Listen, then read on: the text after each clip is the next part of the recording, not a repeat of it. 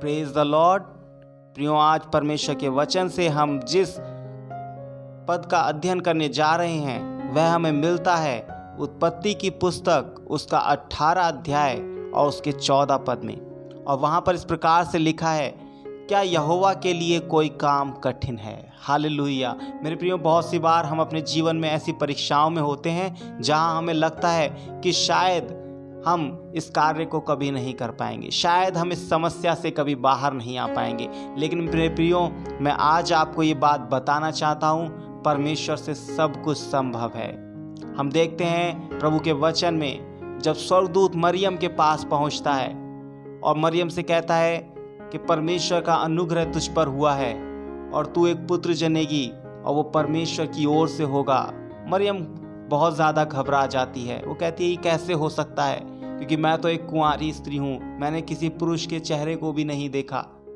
और परमेश्वर का दूत मरियम से कहता है, क्या परमेश्वर के लिए कोई बात कठिन है? हाल मेरे प्रियो, परमेश्वर वह परमेश्वर है जो कि कुछ नहीं से सब कुछ बनाने वाला परमेश्वर है। वो ऐसी चीज़ों को जो हैं भी नहीं, उनको नाम लेकर के बुलाने वाला परमेश्वर है। मेरे प्रियो, परमेश्वर के लिए कोई बात कठिन नहीं है।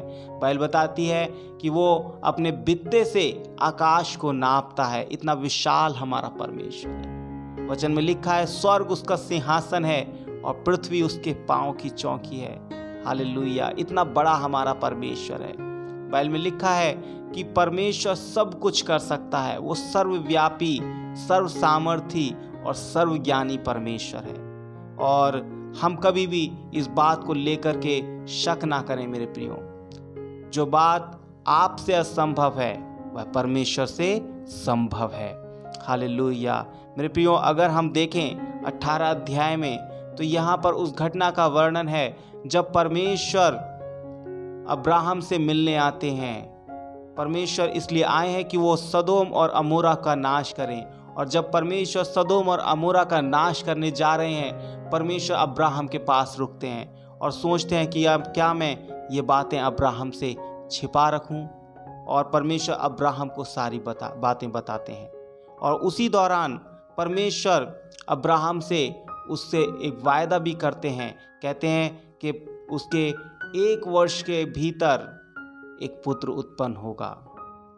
मेरे साथ निकाल लें अट्ठारह अध्याय और उसका नवा पद अगर हम पढ़ें, वहाँ पर इस प्रकार से लिखा है, उन्होंने उससे पूछा, तेरी पत्नी कहाँ है? और उसने कहा, वह तो तंबू में है।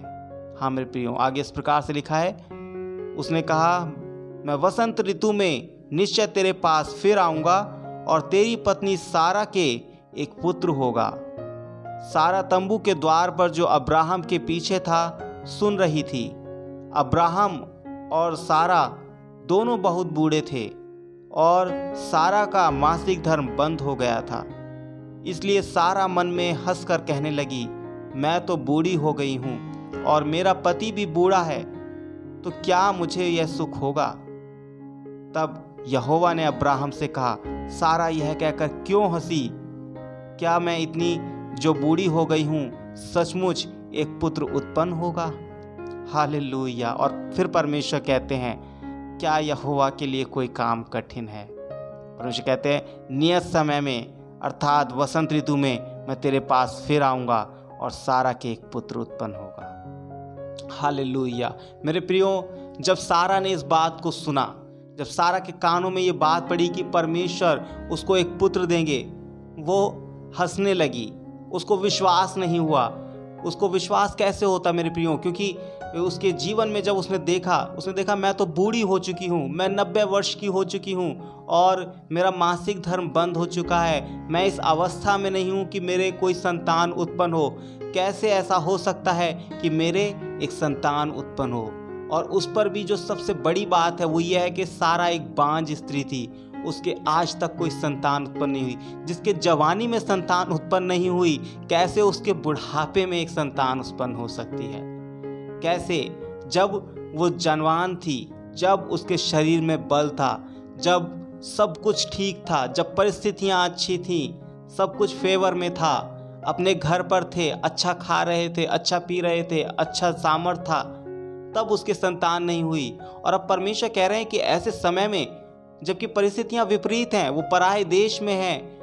उनके पास शायद अच्छा खाने को ना हो, और अगर हो भी, तब भी वे अपने बुढ़ापे के कारण बहुत ही कमज़ोर दशा में हैं। वह ऐसी दशा में हैं कि अब उनके संतान नहीं हो सकती। सारा नब्बे वर्ष की हो चुकी है, अब्राहम सौ वर्ष का हो चुका है।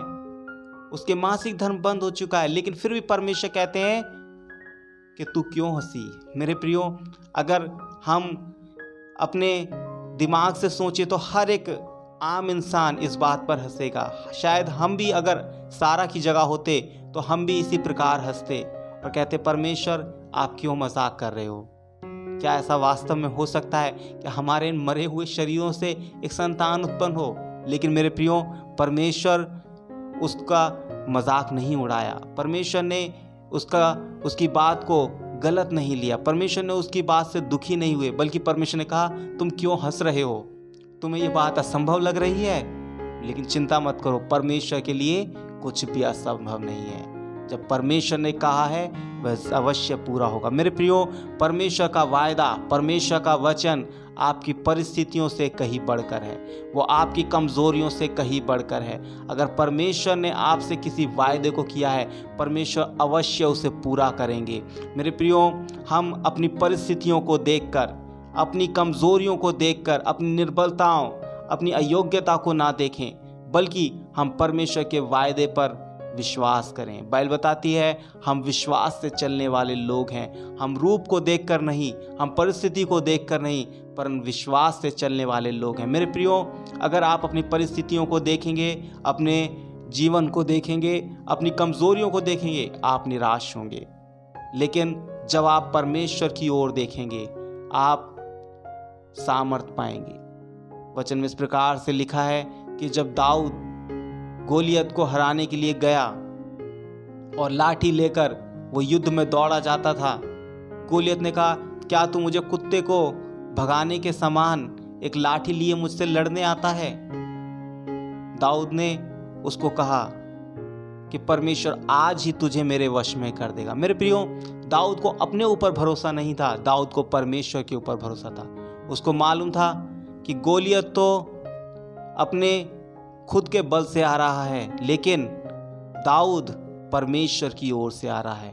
उसको सामर देने वाला, उसको विजय देने वाला परमेश्वर है। मेरे प्रियो, हमें विजय देने वाला हमारा परमेश्वर है। आपकी परिस्थितियाँ कैसी भी क्यों ना हो हो सकता है आज आप किसी एडिक्शन में हो जिससे आप बाहर ना निकल पा रहे हो। हो सकता है आप किसी ऐसी बड़ी गंभीर समस्या में हो जिससे आप बाहर ना निकल पा रहे हो। किसी ऐसे कर्जे में हो जो कि चुकाना असंभव जान पड़ रहा है। हो सकता है आपके जीवन में दुख हो, परेशानी हो। मेरे प्रियो, परमेश्वर आपको बाहर निकाल सकता है। परमेश्वर के लिए कुछ भी मुश्किल नहीं है। परमेश्वर ने अब्राहम और सारा से कहा, क्या यहोवा के लिए कोई काम कठिन है? आज मैं भी आपसे पूछना चाहता हूँ, क्या यहोवा के लिए कोई काम कठिन है? मेरे प्रियो, आप खुद से इस बात को पूछें, क्या यहोवा के लिए कोई काम कठिन है? और आप अपने अंदर से परमेश्वर की उस आवाज़ को पाएँगे कि नियत समय में परमेश्वर का वायदा पूरा होगा। हाँ मेरे प्रियो, परमेश्वर कहा मैं नियत समय में, अर्थात वसंत ऋतु में तेरे पास फिर आऊँगा। हाल मेरे प्रियो, परमेश्वर वापस आएगा।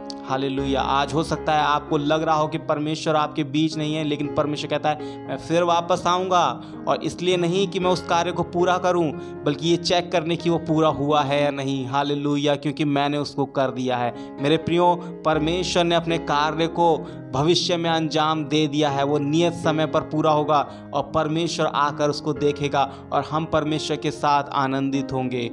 हाल मेरे प्रियो, हम परमेश्वर को धन्यवाद दें। उसकी महिमा करें। क्योंकि उसके लिए कोई भी कार्य कठिन नहीं है। वो हम सब का परमेश्वर है। वो सब कुछ करने वाला परमेश्वर है। इस वचन के द्वारा प्रभु आप सभी को आशीष दे। जय मसीह की।